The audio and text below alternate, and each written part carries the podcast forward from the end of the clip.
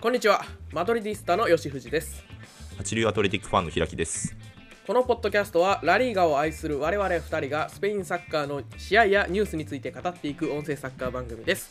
ということで平木さん今日もよろしくお願いしますよろしくお願いします。はいあったかくなってまいりましてそうですね。はい、えーまあ、その裏腹にちょっと花粉が飛んでますよね。今とんでもないですよ本当にいつもこの時期なんでこんな苦しい思いしなきゃいけないんでしょ うねそうですよね。もえう何もちょっと。ポッドキャストしてる人からすると花粉症ってあの途中なんかくしゃみとか出るじゃないですかうんななんで結構大敵っすよね快適ですもうこんな人生嫌ですよ全くこの受 受験シーズンとかね毎回こうね花粉に苦しめられてまあなんか多分1年前にも同じ話したと思うんですけどあマジっすか J リーグの試合はい行けないんですよ、だから開幕するの にいやちょうどそうですよね、うん、じなんかあったかくなってきたから見に行きたくなりますもんねそうなんですよね毎回ねそれで手花くじかれるっていう話をねあの、はちょうど1年前全く同じ ことをポッドキャストでしたのを思い出しました いや何にも成長してないですえね、え成そう長考えるとそうですねはい、えー前回の放送というか、 まあはい、あね、前回のエピソードにお便りいただきましてまたありがとうございますりがとうございます、はいちょっと触れさせていただきたいと思いますせっかくなんでねはい、ミミさんいつもありがとうございますありがとうございます。エンバペはいつ移籍するんですかねお金が絡みすぎて一サッカーファンの個人としてはなんだかエンバペがかわいそうだなと思ってしまいます今回はいつもとは異なる投稿でしたが聞いていてとてもためになりました学生の時にマドリードに行って何もわからないながら現地の新聞を買ってみて、えーワウワウで見たやつやとでテンション上がったなと思い出しましたということですね前回の、えースポーツメディアのスペインのねスポーツメディアの話に対してはい。はいまあ、そうですね。エンバペ立場からするとかわいそうではありますよね。なんかね、あのー最近のニュースというか、まあ、SNS ちらちら見ててもはい。なんかマクロン大統領と、えー、飯ですみたいな、まあ、飯なんかわかんないですけど、ああ、はいはい、はいね、マクロン言とってましたね。話すタイミングですとかなんかそんなのあるじゃないですかはい。で歩けライフィーとも、まあ、直で喋るのかわかんないしはい。マクロンもそうだしあとカタールの主張とも喋んなきゃいけないわけでしょえー、あ、そんな、そんな影響あるんですね、やっぱ り。単に転職するっていうだけなのにそんなはい。カタールとかフランスのなんかトップの人出てきたらはい。ちょっとねやってらんないですよね そうですね。なかなか個人の移籍としてはね。はい、うねん。いや、ちょっと大ごとになってきましたね。え、本当に。まあそう、そこは不憫だなとは思いますね。うん、確かにうん。まあ今までその、最近ご覧、あの、お聞きいただいている方は、ちょっともしかしたらご存知ないかもしれませんが、はい。あのね、昨シーズンぐらいまではもうずっとなんかワンテーマで毎回ね、1本やってましたんで、ああ、そうですね、うん確かに。なんかね、僕らがなんか久々にああいうのやったなっていう感じでしたね。うん、そうですうね。んはい、ありがとうございます。まあ今後もちょっと聞いていただけたらと思いますんで、はい。はい。でまあ今日はそういうよろねしくお願いしま、すちょっと特集をやろうじゃないかと。そうですね。はい。はい。平木さんにちょっとご用意いただいてますんで、そうですね、はいちょっと急遽あの申し上げたいと言いますか、ここで議論したいことが、えーありまして、はい、急遽です、これ。そうですね、ちょっとシャビアロンソについてですね、はい、シャビアロンソ。はいえーシャビアロンソについてなんですけど、まあ、ちょっと今、なんかリバプールとあのバイエルンの間で結構、あのなんて揺れ動いてると言いますか、 どっちの監督につくんだみたいな報道が、まあ、エンバペ並みに結構多いと思うんですよね。うんうん。で、そうですよね。で、まあ、ちょっとそこで、なんか、アラサーの僕からしたら、こう、あの、シャビアロンソって結構、マドリーのイメージが強いんですよね。まあ、そうですよね。もう、2010年代前半の頃をね、マドリーで過ごしてるから、もうそれこそ、はいなんですか、選手としての全盛期というイメージはありますけどね、マドリーのいた頃が。ああ、そうですよね。うん。まあ、なんで、えっと、なんか、なんだろうな、この、なんかバ、リバプール・オア・バイエルンみたいな感じの扱われ方に結構違和感を持ってるんですよ、僕 は。あの、監督、どっちあにそうなですそどうっでちのす監督になるかみたいなそうです、ところね。はいはい。なんでなんかちょっとそうですねそこ多分あれなんですよねあの吉井さんも口に出してないだけで多分違和感あったんじゃないかなと思うんで すよいいですね。随分やっぱり平木さんも、ラリーガイが出てきてるかもしれない。ああそういうことなのかなうんまあ確かになアロンソはラリーガの人ですよと、そうですねね、思ってますよ、当然。まあかつ、かつ彼ってあのバスク人じゃないですか。そうですね。あと、レアル・ソシエダ OB でもあるじゃないですか。うん。まあ、なんでそうそうなんですよねあのラあの、ラリーガの人間からすると、なんかその 2, 2クラブだけでなんか扱われてるのって、すごい違和感があるなと思ってまして、うん。そうですね。まあ、そうそれで、まあ今日はそういう、まあ、吉井さんをはじめとした、まあ、ラリーガクラスターの方とか、もうマドリディスタの方のなんか意見を代弁したいなと思ってまして。まあ、結局、シャビアロンソってどこのレジェンドなのっていうのをここで徹底議論したいなと思ってますああ、いいですね。もう決めますか、今日。じゃまあそうですね きちょっとこれ燃えそうなんで どうなんだろうなって感じはするんですけど、あ。はいはいはい。そうですね。まああのまあこれあのちょっと最初に言っておくと、まあ、エンターテインメント なんでなんか本気にしないで聞いてもらえればと思いいいでますすね。ね。リトリートタイムなんで、我々は。そうですね、はい。まあ、あと前提としてあれですね、まあ、今、マドリーってあのアンチェロッティがあの監督としてあの契約延長したので、まあ、すぐすぐ、ま、なんかマドリーの監督になるとか、あとまあラ・レアルも今、調子いいですし、なんか今の監督がなんかすぐ辞めるってこともないじゃないですか。うん。まあ、なんであの監督としてはなんかこうリバプールはバイエルンっていうのは分かるんですけど、うんまあ、なんかただちょっとなんか彼めちゃくちゃどこでも活躍してるんで、まあ、レジェンドなどこのレジェンドなのかみたいなのはちょっと話し合う時話し合いたいなっていうところですね。そうですね。一回ちょっとこれはね、あのーなんか、いろんな考え方あると思いますけど、はいその時の材料っていうのを、まあね、集めきっている人ばかりではないので、うん、なんか相当用意していただいてるっぽい ので、ちょっあとそんなにやっときましょうああのラライトにですよ。ライトにやりましょう。はい。はいじゃあまずちょっと、えー資料をもとになんかあの資料を作ってきたん でそれをもとにいいですねやっていきたいんですけど議論まあ、まずはいウィキペディアですね、うんえーウィキペディアで生い立ちなんかをこう軽くあのさらおうかなって思ってますはい。で、まあ、まずあのー、えー彼レアル・ソシエダの OB だったんですけど、えーあれあれなんですねミケル・アルテタと若い、えーうちには結構遊んだりとかしてたみたいですね若い頃になんか幼馴染っていう話は聞いたことありますね、確かにあ。そうなんですね、うんアルテタとちょっ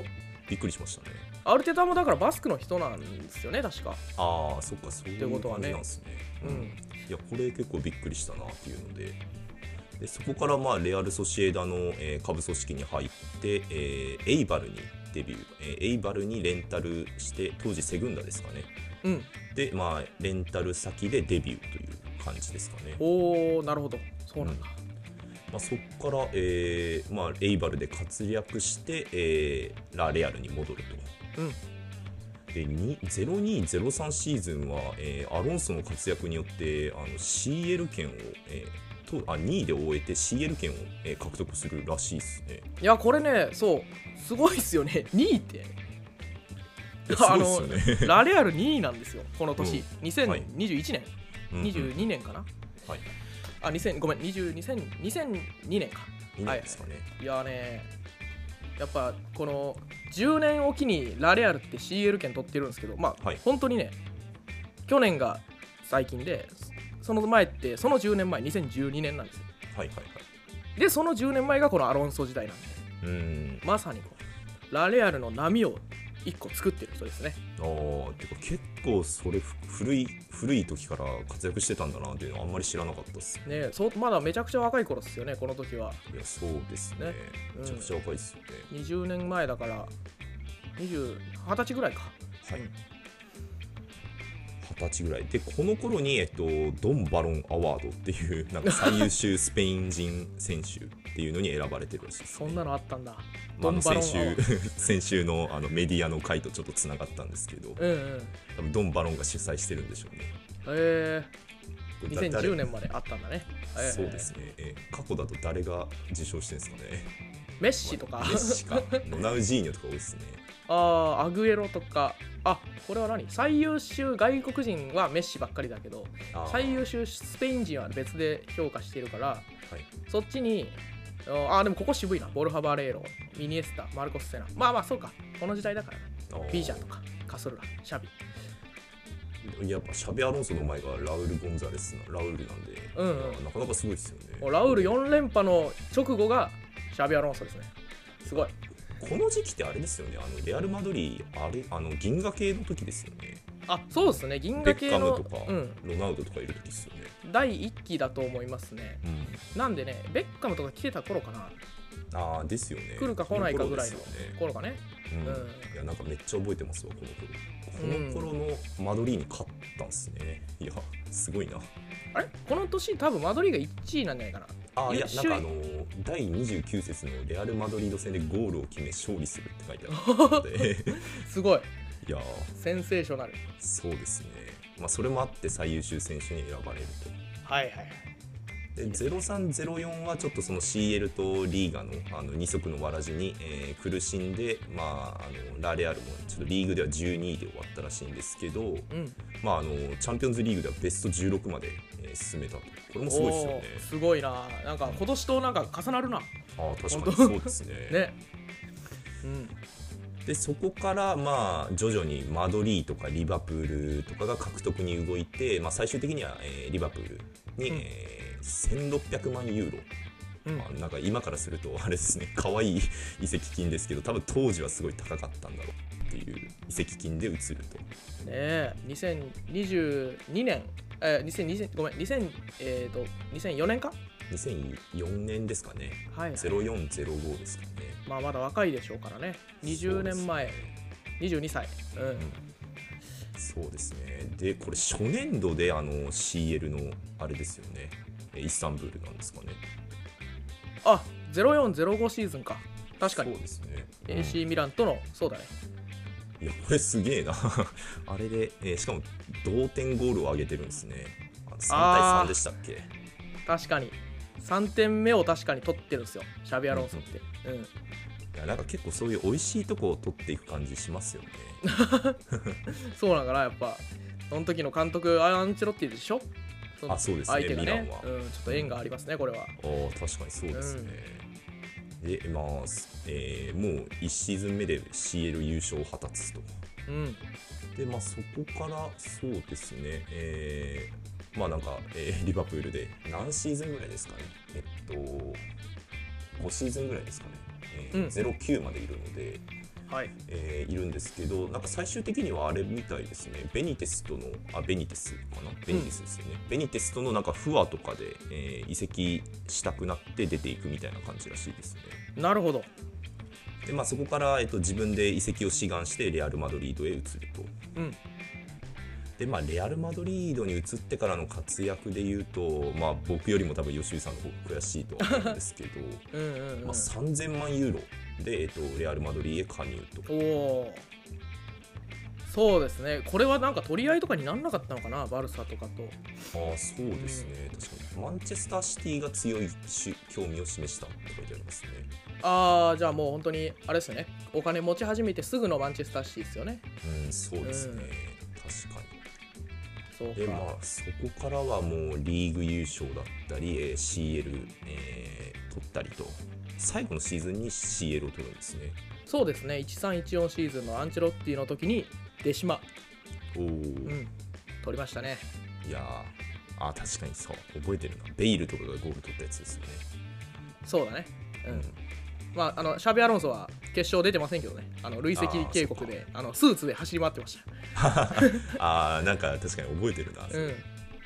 あと1112にリーガを、えー優勝してるらしいんですけどこれ自分のキャリア、えー彼のキャリアだと初のリーグ優勝だったらしいですねああそうかリバプールだとしてないんだねしてないですねリーグ優勝はうんソシエダでも2位ですしねまあ、シャビアロンソ来た時は多分ペジェ・グリーニ監督だったんですけどはいその次のシーズンからモーリーニョの3年間があってはいはいでそこと丸かぶりしてるんですよね、ああなるほうん、でまあモーリーニョのプレースタイルだと多分シャビアロンソ必須みたいなど、うんうんうんは感じなんですよねもうロングカウンターぶちバンバン打っていくんでえトリボーテとか言ってねあのピボーテを3人並べるっていうスタイルの、まあ、真ん中だったりしたのかな、ああなうるん、ほどアンカーの位置ってことですかねそうですねおまあまあペペがいたりとかケディラだったりとかいろいろあると思うんですけどーはいえーそこに並べられて最初苦労したと思いますけど、はいえーもうだんだん欠かせない選手になりましたよね。そうですねもう確かに最後の方は本当に欠かせなかったかなっていう感じがするんですけど、なぜかまあ2014年に、えーバイエルン・ミュンヘンに移籍とうんびっくりですよね、これ、なんで移籍したんだろうって、いまだに分かんないですね。あなんかあのインタビュー記事で見てみたんですけどなんかやっぱペップとやってみたかったらしいですねああそうなんですねはいもうなんか理由としてはペップだけらしいですよなんかでちょうどこの時期あのクロースがマドリーに行くんですよねあそっか同じ年だ入れ替わりでしたね確かそうですね、うんでまああのあのペップとしてもクロースの代わりを探してたところ、えーまあえっと、白羽の矢が立ったのがアロンソっていうとこことだったらしいですねいやーもうね確かにねトニ・クロースでいやーアロンソの代わり厳しいでしょうみたいな声は結構ありましたからねまあちょっあとー確かに守備の強度とかパスレンジはまあアロンソの方が長いのではいうんまあクロースが最初苦労したとこはそこだったんですけど、なるほうど、んうんまさにトレードだったわけだねそこはまあなんかす 実質そんな感じですよね、うんはいはいはいでまあそこからバイエルミュンヘンでまああれですかね、えっと、ペップと本当に3シーズンぐらいいるってことですかねうんかぶってるのかななんでペップのそうか三うん三連覇ですかね ちょうど3連覇するって感じですかね、なるほどなるほどうん、まあ監督は見据えてたのかもねペップとやりたいっていうのはああ、もしかし確かにそうです、ね、指導者としてペップの下で一回プレーしときたいというのは、いやなかなかのメンツですもんねモウリーニョとアンチェロッティとペップですもんね 確かにそう考えると、まあ、ベニテスいるけどあまあベニまテあスも、まあ名称としましょうまず、 はい、うんうん、いやでも本当にすごいそうそうたるメンバーそうそうたる監督名称の下でプレーしてるっていうのはねはい名称の一個なんていうのなんかね名称ってそういう現役時代名称の下でプレーしがちっていうのはありませんああまあそうですよねねなんでアンチェロッティとかもアリゴサッキの下でプレーしてたりするわけじゃないですかはいだからちょっとね本当に監督になることを見据えてのペップだったのかもしれないですね、なるほどうん、まあ、それでいて今の監督キャリアでも、まあ、あのレバークーゼンで素晴らしいキャリアを、えー築いてるのでいやなんかこ最後のなんか身の振り方はすごいっすよねそれを見越してたとすると。すごいですねうん、でそれで、えっと、3シーズン過ごした後にまあ突然引退するっていう感じですかね何歳の頃なんだろうこれは。え34歳 ?2017 年かな、ー、ほうほうほううんあ意外と若いですねそう考えると。若いですね34歳まだいけますもんねスプレースタイル的にも確そのかポジションならね今のトニー・クロスと同じ年じゃない、にああそっか。うん、いやなんかクロスまだ若いなと思っちゃうんですよ ねなんかあの、えーモドリッチがやっぱりいるんで若いなと思っちゃうんですけど、うんうん、若い若いまあでもなんか個人としてはやっぱあのトップクラスのまま辞めたかったみたいなことをおっしゃってましたねなるほどトニー・クロスと一緒だなあなるほどそこまで一緒なんだはいなんえーまあ生い立ちはそんな感じなんですけど、まあ、こっから、まあ、あのタイあの獲得タイトルとかを見ていきたいと思います、行きましょはいでえっと、まずリバプールでですね、うんであまあえっと、獲得かタイトルを見ることで、まあ、どのクラブで一番活躍してたのかなみたいなのが分かるかなと思うので、うんちょっとそこを見ていって、まあ、どのレジェンどこのレジェンドなのかみたいなところを、まあ、考えていきたいんですけど、うはいえーまずリバプールではあの CL チャンピオンズリーグですねうんあと FA カップも取ってるんですねおー0506翌年か CL の、はいなるほどで、まあ、スーパーカップも取りつつ、まあ、これはあれですねなんかおまけみたいなもんですかね、うんうんあと FA コミュニティシールドまあこれもおまけです、まあなるほどなまあ FA カップ国内カップと CL みたいな感じですかね、はいはいまあ CL でかいなイスタンブー CL ルのはで奇かいっ跡はすちょっとねレジェンド要素強めだないやそうですねでなんかドラマも載ってますしね乗ってますねうん続いてレアル・マドリードなんですけど、えーラリーガを、えープリメイラディビジョン1回、うんで、えーコパデル・レオ2回、うんえー1011と1314お1314は2冠だったんですねこう考えるとそうっすねうんあとスーペルコパを、え1回はい、でうチャンピオンズリーグ1回の、えーはいスーパーカップ1回ん、なので CL1 回国、えー CL1 回、えー国内リーグ1回国内カップ2回ですかねうん、そうですねいやこれすげえな これをまあま考あえ取るってますねそまうあ、ですね、 CL もちろん本当に手島なんで伝説的なああのーね確かに、チャンピオンだし、うん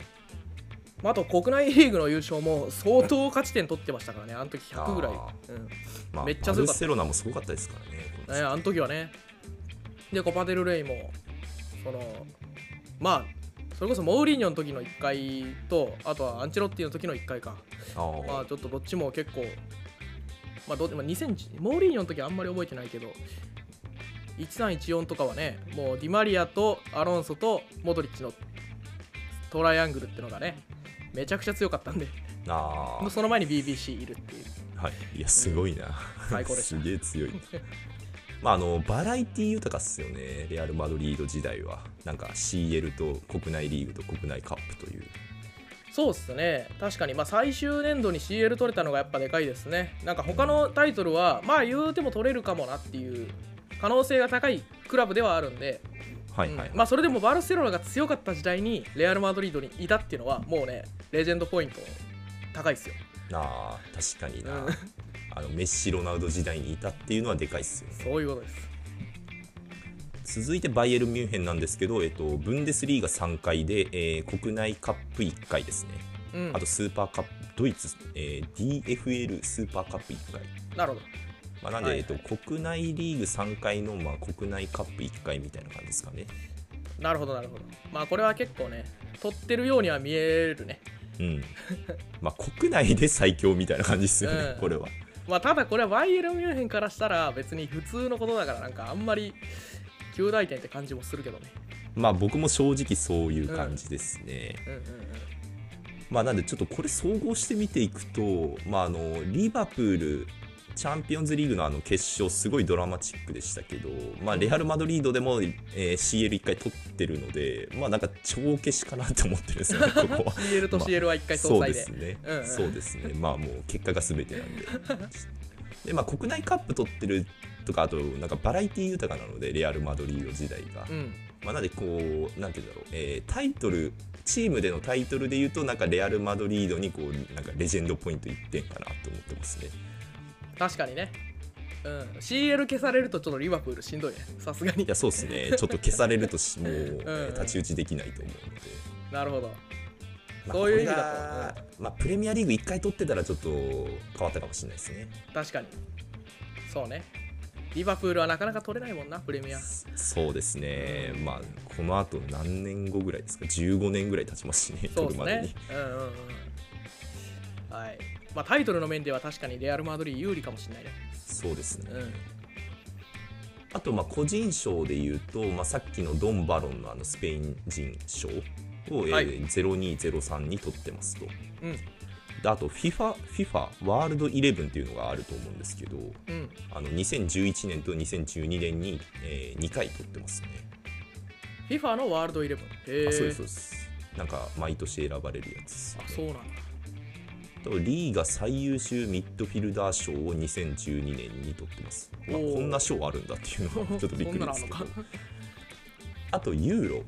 ユーロの、えー、ウェハ選選定大会優秀選手っていうのにも選ばれてますね、いやーこれ2012は年、ねユーロ2012はスペインの優勝した時ねうん、うんそうですね、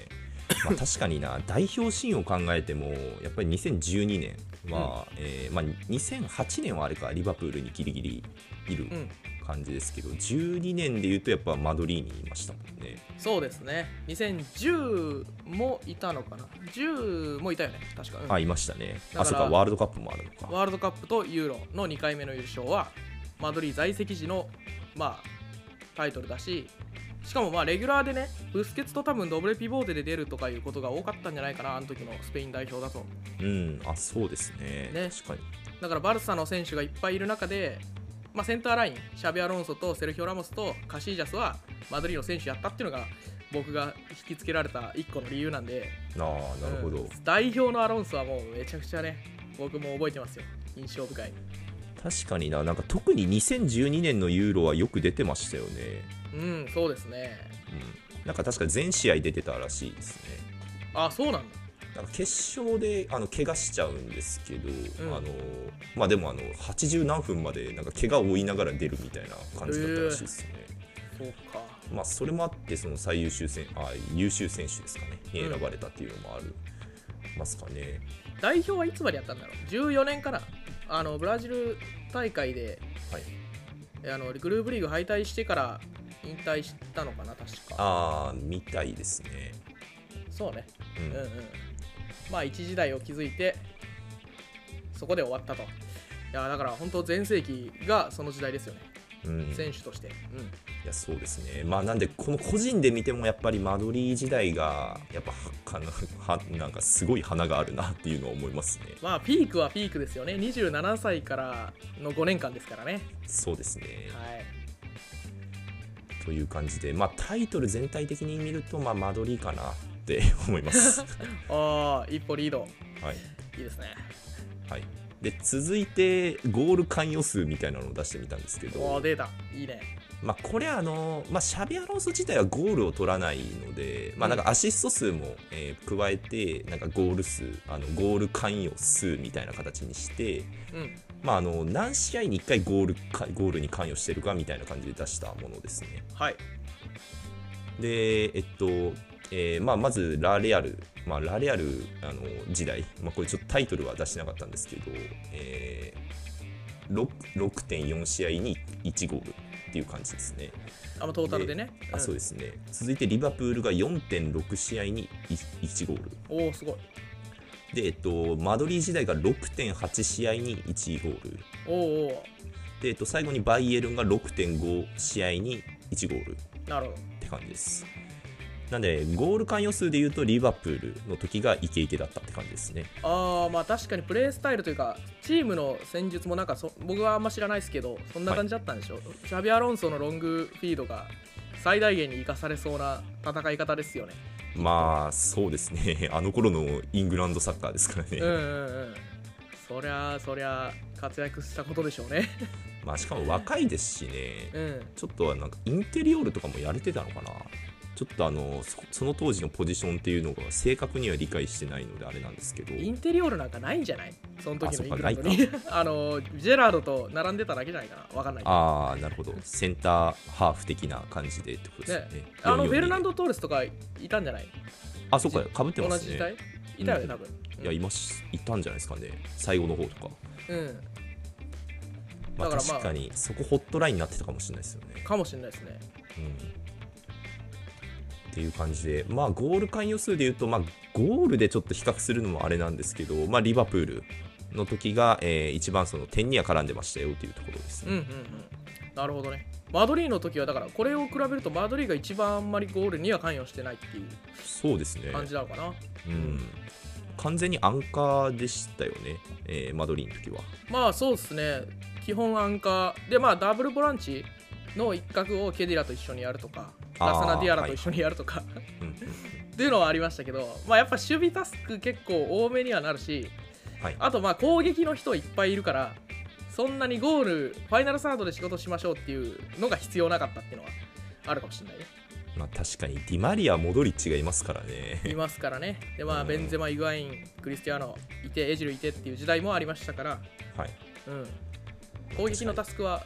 逆に少なかったかもしれないですね。なるほどうん。まあそうですね。まあちょっとそれで比べるのナンセンスかなって思ったんですけど、一応出してみたって感じですあ。ありがとうございます。ぜひぜひ。まあでもこれちょっとマドリー圧勝だったら良くないので、まあリバプール、まあ公平に一あそうですね。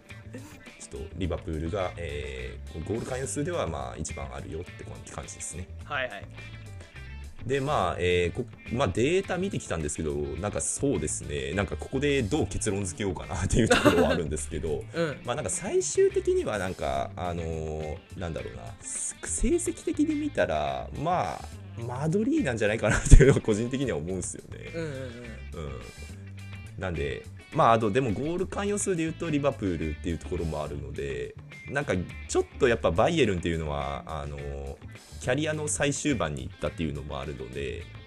ちょっとなかなかレジェンドっていうところには難しいのかなっていうのが、えーなんか見てきた中での個人的な感想ではありますね。うん。まあ、バイエルンではないっていうのは、まあ、正直言えちゃうね。これは見る限りは。そうですねうんうんうんうん。まあ、バイエルンよりかはマドリーのレジェンド、まあ、これ多分皆さんそうだと思うんですけどうん、に数えられるかなっていうのは思いますね。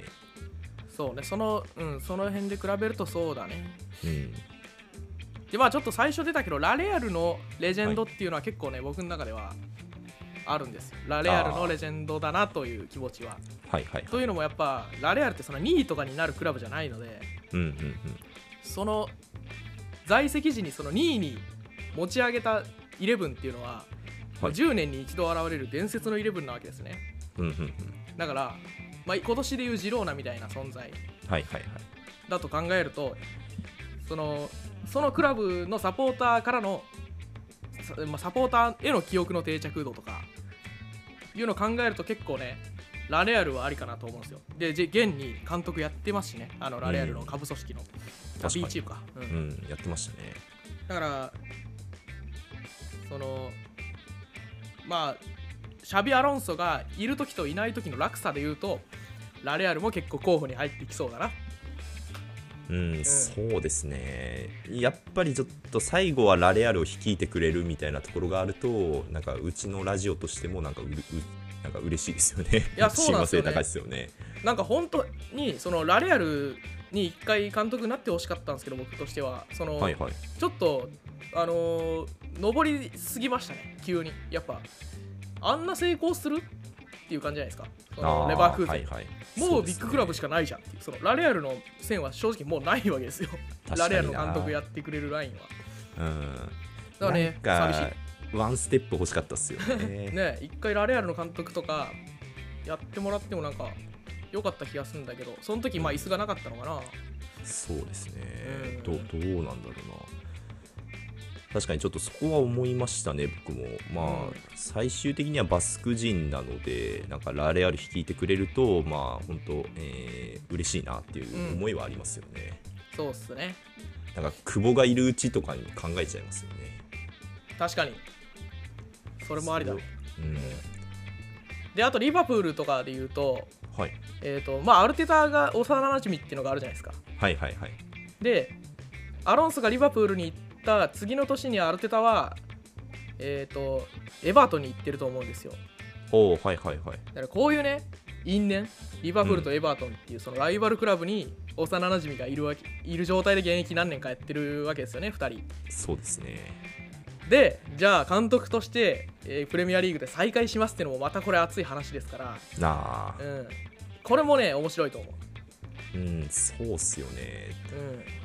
うんななんかそそこで、うん、僕もそれは思いますねね ちょっと熱いよねうん、プレミアリーグのトップですもんね,、トねップ中のトップの2クラブで戦えるっていうのすごいですよねそうですよねでまあ戦術的にも追求していけるその強度の高いリーグだからはいその監督としての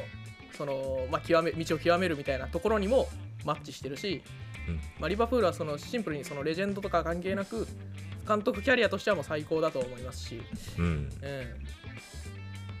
だからそうですね、うんいいなとは思いますねうんバイエルンとかの監督やるよりは僕はいいなと思いますねリバプーなルるほうどんでまあ、レアル・マドリードド最後来てくれてももちろん嬉しいしね。ただまあちょっ とどんな感じかわかんないからそのあーマドリードの監督っていうのがちょっと特殊すぎるからね。まあ確かになちょっと今現時点では難しいですしねそうですね。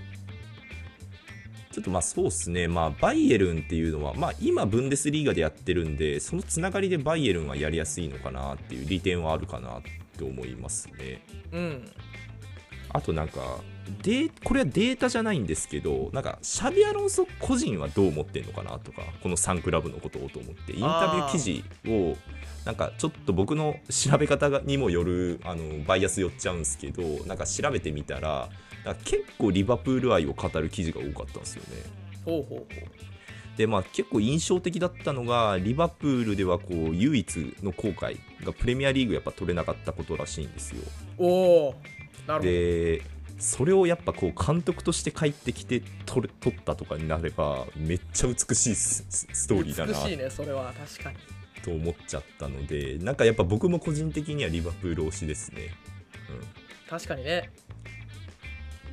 監ちょそうか、現役時代取れなかったから監督になって取ろうと。で、ライバルのアルテタもいるし、師匠のペップもいるし。うん、あそうかそうですね。もう舞台としてはもうこんなに熱いことはないですよ。いやそうですね。うんちょっとなかなかちょっとさ、えー僕三流ユナサポでもあるんで、な かなか強敵を呼び寄せるんじゃないかなという気はするんですけど、蚊帳の外になっちゃいますけどね、はいユナイテッド。 まあでも、なんかそういう美しいストーリーも、なんか脳内で描けたんで、まあ、リバプールおすすめですっていうところですかね。いや、見たいね、ペップ対アロンソとかのリーグ戦、あ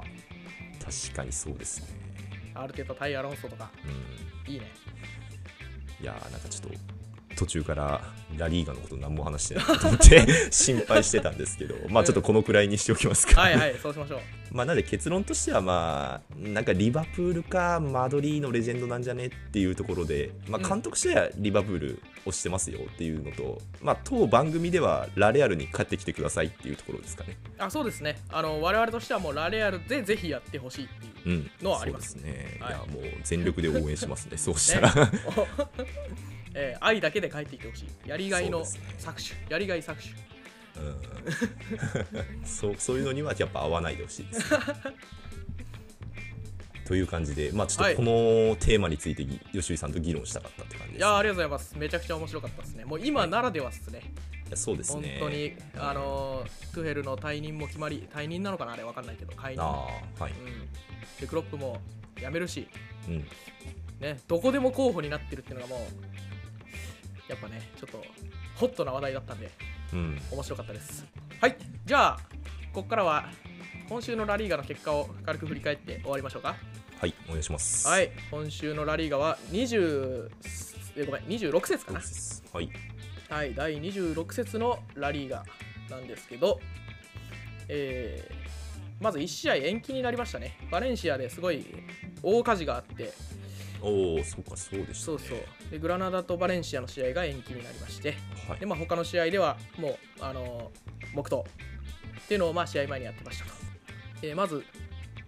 ラレアル対ビジャレアル。はい、はい、1対3でビジャレアルの勝利です。おおいお、。えなかなか。これソシエダめちゃくちゃ押し込んでたんですけどなかなか点が決まらないって感じでしたねーそうですね。うん。シこれューはト数確でかに言。っても21対6ですもんね21対6。いや支配率71対29。ーいやーそうまさにって感じでしたねホームですからね、これ。うんまあちょっとね、怪我人とか、序盤にバレネチア怪我したりしして、うんうん、で、まあ、あの、マジョルカ戦の、コパデルレイのマジョルカ戦に向けて、温存をしていたっていうのもあると思うんですよ、多少ね。うん、なんで、ちょっとね、タイミングがあんまり良くなかったですが、まあ、ビジャレアルが、ちゃんと、その少ないチャンスをものにしたうんうん試合中盤に2点ポンポンと取って開始うん後半開始直後とかに取れてたんで、はいうん、まあこれはちょっとバレンシアに軍配、えーうんアウェイですけどね、あビジャレアはルいですか、、あビジャレアルそうビジャレアルに軍配あそうかアウェイだったのかいやー大きいですねこれは大ビきジャいレアでルすからるとねうんいやなんかいいフォワードいっぱいいますよジェラール・モレーノとゴンサロ・ゲデスがまず2トップなんですけど、うんうんうんえー後から出てくるのがねあのールイスモラレスとかはないんで、はい、うんまあね、攻撃力はすごいんですよねバエラもいるし、イリアスもいいしね、ウイング。はい、そうまであ、すね、前線はクオリティあるなっていうのは見てて思いましたね。すごいですよね。で、まあ、点取ったのは、あの、コメサーニャっていうね、うんリボーテの選手なんですけど、はい、はい。バレンシアが勝ちました。久々ですね、これ。いや、そうですね、うんいや、はい。あ、バレンシアじゃない、ごめん。ビジャレアルね。あビジャリアビジャレアル。はい。えーそれから、バルセロナ対ヘタフェ、4対0で、バルセロナの勝利。おおおーー、久々に取4った点。ね、4点。取りホーまムしでたねしたか。うん。はいはい。えーあ、ラフィーニャが取ってるね。おお、あ復帰したんですね。復帰してるね。はいいやはーいいね、ちょっといいニュースじゃないですか、ラフィーニャいるのは。い、確かに、うん、そうですラフねうんラフィーニャ、ジョアン・フェリックス、フレンキー、フェルミンか。はいははいいははいい、まあね、ほうアウェーではもうやられましたんで、もうオーバーキルですわ、ここ は。ヘタフェにはオーバーキルしなきゃダメでしょ。いやー、そうですね、まあ4点ぐらい取って返し怒りを返ねさな、いぶとつけて、ええ見事です。いやはいそうですね。あこれね、ボルダラス監督の、あのヘタフェのボルダラス監督のインタビュー、確かあったんですけど、はい、あのもう思い出したくないみたいなこと言ってましたね。忘れたいみたいな。あーそんなにひど いいかっとたでこすね。なかったぜっていう。あええはい。そして、アルメリア対アトレティコ・デ・マドリーこれがですね2対 2, ドロおーーはいアウェーでアトレティコが引き分けたとなるほどアルメリアですからね最下位1勝もまだできてないアルメリアからするとまた勝てなかったかって感じでいやはあるあ本るん当ねですかね謎だなアルメリアは本当にバルサにもマドリーにもなんか勝ちそうだったっていうのがあるんでねはいなんで勝てないんだろうああそうっすね 確かにな、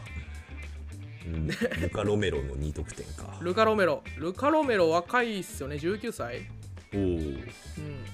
あのこの冬にアルメリアに多分レンタルできてるんですよはいはいまあマジョルカの出身の人であーっと今はイタリアにいたのか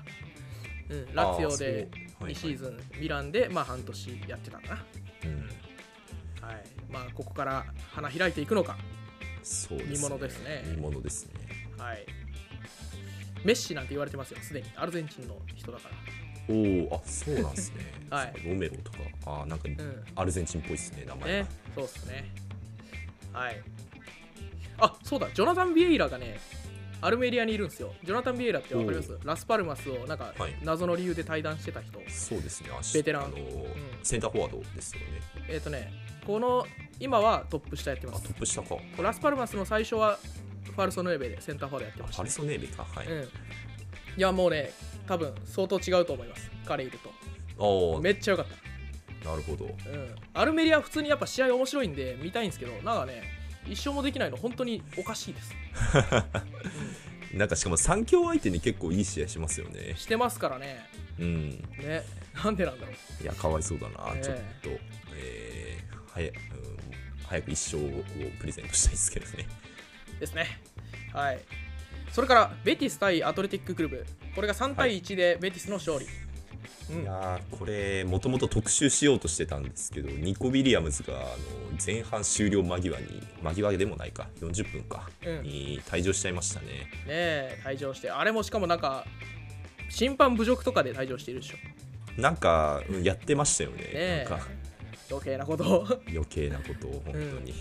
で確かね2点目取られた直後だったんでもうあれで試合ぶっ壊れてしまった感じがしましたよねんどうしてもそうですね。うん、なんで、まあ、後半というか、まあ、もう本当にアトレティック結局シュート3本しか打てなかったわけですから、はい。えーまあ、ちょっと本当に一方的な感じにはなっちゃいましたが、うんえーまあ、そこまでの試合でいうとやっぱでもねベティスがかなり良かったんですよね、うん。うん、イスコいないんですけどあの新戦力が結構ね躍動してて、まあ、チミ・アビラとかゴール決めてますし、はいはい。えーフォルナルスもいいしあとジョニー・カルドーゾっていうリボーテの選手これはアメリカ代表なんですけどどっから来たんだろうあブラジルから来たのかうんこれかなりいいっすねジョニー・カルドーゾ、いや、そうですねう。ん、ブラジル人なかなかブラジル人っていうか、アメリカ生まれでブラジル育ちだからアメリカ代表なんだけど、まあ、ほぼブラジル人両親もブラジル人、はい。うん、ジョニー・カルドーゾめちゃくちゃいいですうん、いやーなんか全然あれですねメンツが変わってますよねメ ティスすごい補強をいっぱいしてるからなんか面白いですねフェキルも復帰してトップ下やってるしそうですいいっすねうんアルクロカとかどこ行っちゃったんだろうとか思っちゃいましたねあ確かにねマルクロかアヨセペレスもいないヨよセ・ペレスもいないですしちょっとびっくりしました、本当だうはいマーベリス勝利んうん、はいで、えー、とあとはレアル・マドリー対セビージャこれが、えー1対0でマドリーの勝利はい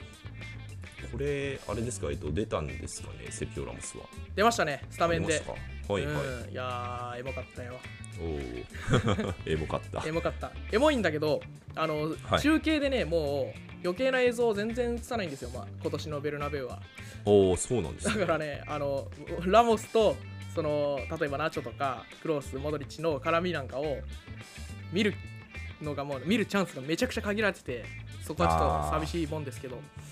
そこ映してほしいですねなんか映してほし頑い張ってええはいまあ、試合の方はと言いますと、まあ、結構ねあのセビージャが試合を殺しにかかってきたんで試合を殺すというかもう本当に塩漬け、はいもう守って守ってチャンスを伺うもうチャンスを伺うというか本当に攻撃に転じるっていう感じでもなく最終的にはシュート本数4本で終わってるから、うん、だからもう本当に引いたドン引きのセビージャを崩すのにかなり苦労したっていう試合でしたね、まずはなるほど、まあ、5バックですしね、なんかなか硬そうな5人ですね、 これも。そうなんですよねで今回そのビニシウスじゃないわ、えーホセルとベリンガムが両方いなかったんではいはい。あの、まあ、中央で仕事をしてくれる人がいないわけですよ、なあ、うん、そこも結構きついね引かれた相手に対しては、ディアス、ロドリゴ、えービニシウスか。う そうですね。なんか外が好きなメンツですね。ん、でも最終的にはモドリッチのミドルもうスーパーゴラストで、あのー勝負決まったんですけどはい。やっぱこの試合はやっぱりねミドルが、まあ、ミドルしかないかなっていう感じではありましたやっぱりフェデのミドルとか、まあ、チュアミには打ってなかったけど、うん、まあ引いた相手にはこのミドルの武器があるのは結構ありがたいですねそうっすよね。あの、まあ、モドリッチのゴールだけ見たんですけど、素晴らしかったですね。素晴らしいですねいや、なんかモドリッチっぽいっすね。うん本当に。うん、なんか、キーパーの手の先の方に逃げていくようなボール。いねえ美しいですよねあれねや美しいなって思いますね、あれはえ。惚れ惚れするうんやっぱウイングがバツンと抜いてポケット侵入してもラモスのその引き察知能力でもうバーンと止められるんではい。この5バックの中央にセルヒオ・ラモスがいるっていうのはもう相当ちょっとなんかカバーリングがやっぱ速いしうまいし強いんでなかなかここを崩せる人っていないんじゃないかないやー確かに迫力ありますよね中央にいるのは、ラモスが、存在感すごいねうんはい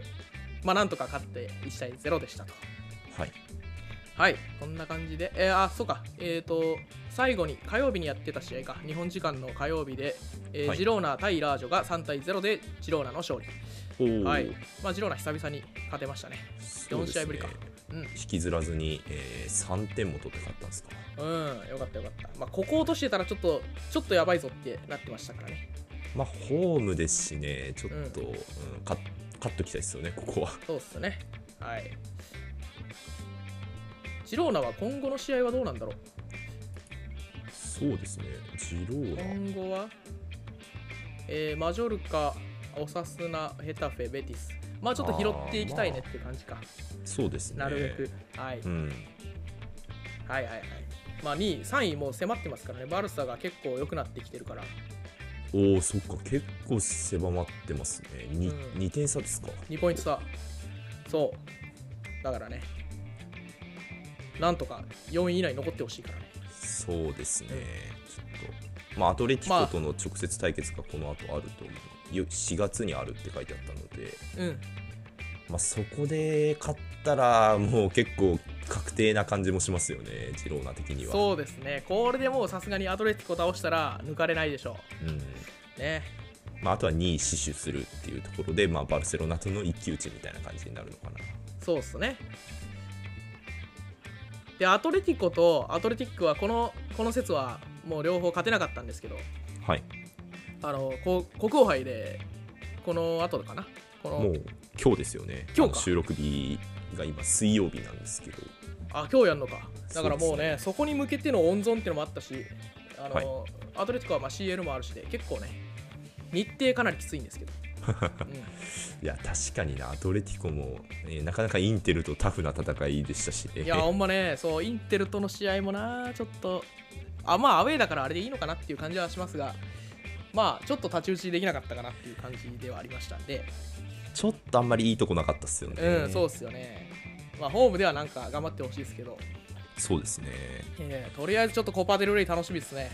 いやー、ほんとそうっすよ。もう終わってんだろうけど、あのーね、はいラレアルが負けちゃいましたんで、PK 戦であー、そうですね。ええ今朝。マジョルカとの決勝ですから、うん。うんはい、どうなることやら、ちょっと、えー、まあアトリ、アトレティックとしては、まあ、なんかいい、いい形で2個が休めたと思うの で。いやー、でも確か、アトレティック、バルセロナじゃなかったかな、次、ラリーが。あ、そうですわ、来週、そうっすよね。うん、なんで、ここきつくなるんじゃないかなって気もしますきね。つそうだな、うん。えー来週のちょっとカードをざっと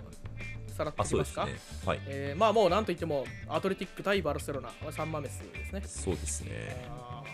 ーとアトレティコがベティスとホームでおーこれもなかなかあなとかなか辛バいレぞンシアとマドリーもあります、ねあいいですねいいカードだななんかこの説面白いっすね。ね